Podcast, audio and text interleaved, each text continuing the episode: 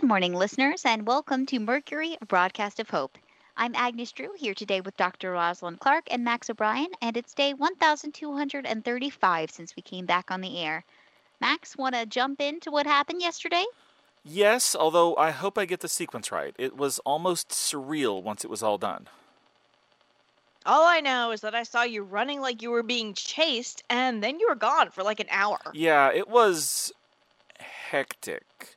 It started pretty early. I hadn't realized, but as you know, we had a couple of visitors, uh, traders, come through yesterday. It was good to see Enoch again, but I was a little sad. I didn't get to talk to Ed at all. He seemed pretty interesting. Oh, he was. Ed Miner, uh, he had been a pharmacy guy before the apocalypse. He lived in a small community even afterwards, but they fell prey to Medusa, and the survivors went their separate ways. Like many of the people we see, he decided to travel instead of settling down. He heard a few of our broadcasts from other places and headed this way. He has some basic medicine that he trades aspirin, antibiotics, and other stuff I honestly don't know how to pronounce. He was using the technical terms, not the brand names. And let me tell you, I was not aware of how much I did not know about medicine. Yeah, I had a good conversation with him. Sorry, we both started getting so technical last night. He said he likes to leave early to get good miles in. No problem. So, anyway, he came in at almost the same time as the two guys from the Mennonite community, Enoch and Thomas. They were bringing honey, blankets, and seeds to trade. Oh, and they mentioned they could bring some fertilizer to trade if we were interested. Sure, I think that'd be good. I'll catch them before they leave today. So, here's where things get weird. I had spent a few minutes talking to them and then was heading to check the fence which I am totally going to finish today. Mm, yeah. I know, I know, I've been saying that. Anyway, William came up to me, or rather, Mayo, I think it was Mayo who came up to me, but William wasn't far behind. He had a note asking me to help him trade with Ed, or rather, the stubborn guy with the dyes. Can I just say I was totally caught off guard because I never in a million years expected William to ask me for anything. That guy is a total enigma who always seems way more capable than I could ever be, despite being deaf. I know what you mean. I guess when you have that level of disability and you survive a zombie horde, you really have to up your game. So I went with him, and I could tell that Ed and William were both getting frustrated with each other. I'm not sure what the original source was. When I was chatting with Ed, he said that William just seemed rude. I tried to explain it stems more from an independent streak, but William had obviously rubbed him the wrong way. Boy, and how. So William obviously wanted some dyes, but Ed had no interest in anything William had and didn't even want to discuss art. I was trying to channel my inner Jedi and bring peace to the conflict, but I couldn't even imagine what to do. Ed mentioned that he was way more interested in trading with Thomas for honey, but that they were acting all weird because all he had was medicine, which they don't prescribe to. Oh, right. I totally forgot that some communities of Mennonites don't use modern medicine. Exactly. But Ed really wanted the honey because he knew all sorts of things he could use it for. Don't forget, honey also has antibacterial properties and is a good additive for preserving things. So I checked with Enoch. He said they weren't really interested in anything Ed or William had to trade, but asked if I had any salt or salted fish. I didn't, obviously, but I figured I would run out or boat out or use the mirror uh, to signal the lighthouse to see if Jennifer might have any. As luck would have it, Josh was on the beach fishing.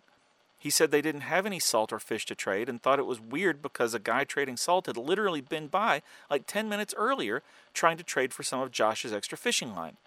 Josh didn't think there was anything worth trading with the guy. However, remembering that guy you talked about a week or so ago was like, what luck? So I ran, well, jogged, walked to catch up with Buddy.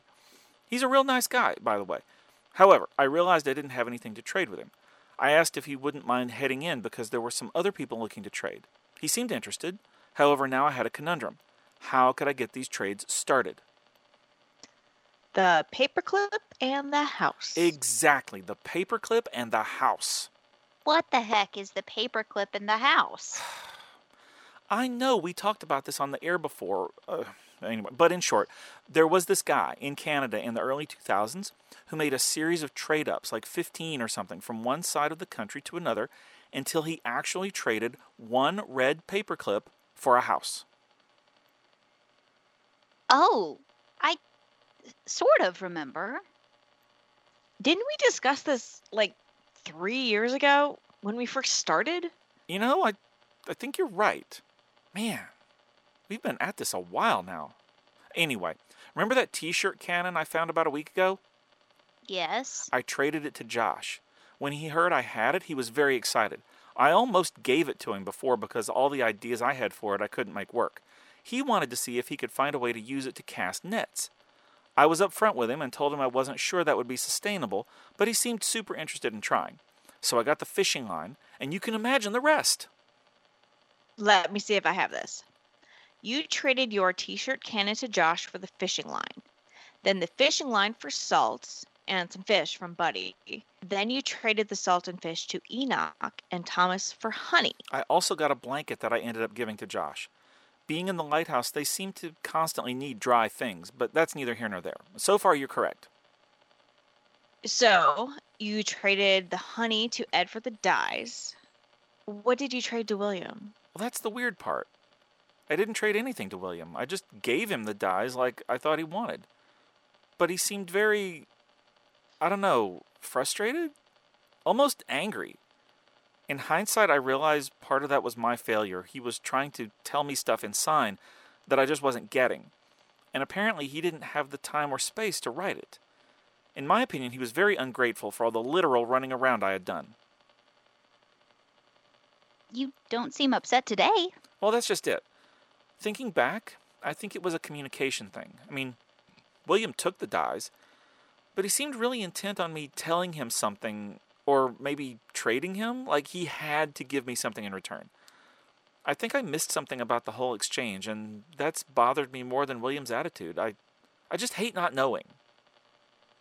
Well, I will say lots of people hate owing other people favors, even if there is no explicit expectation of such. Some people always keep a sort of record in their heads. They like to know that things are balanced or equal. I guess it's just. I don't know. I feel like I did a good thing, but I also feel let down. I think that may be what William was trying to avoid. Did you help him just to help him? Or did you help him expecting him to be grateful? Would you help him again knowing what you know? I guess I expected some gratitude, but I do consider him a part of our community, so I suppose I'd help him again. That's what makes you a good person. I wouldn't worry about it too much. Maybe William is just one of those grumpy grandpa types that have a tough exterior but a warm heart. Also, some people just have a hard time showing appreciation. But I think what you did was amazing, and I'm sure William appreciated it in the end, even if he didn't show it as you might hope. We can talk more off the air, but we are over time for today. So I'm going to sign us off. Listeners, what is the strangest trade you've ever made? Also, if you're looking for trades, let us know and we'll put it on the air. For now, this has been Mercury, a broadcast of hope. I'm Dr. Rosalind Clark with Agnes Drew and Max O'Brien. Take care of each other.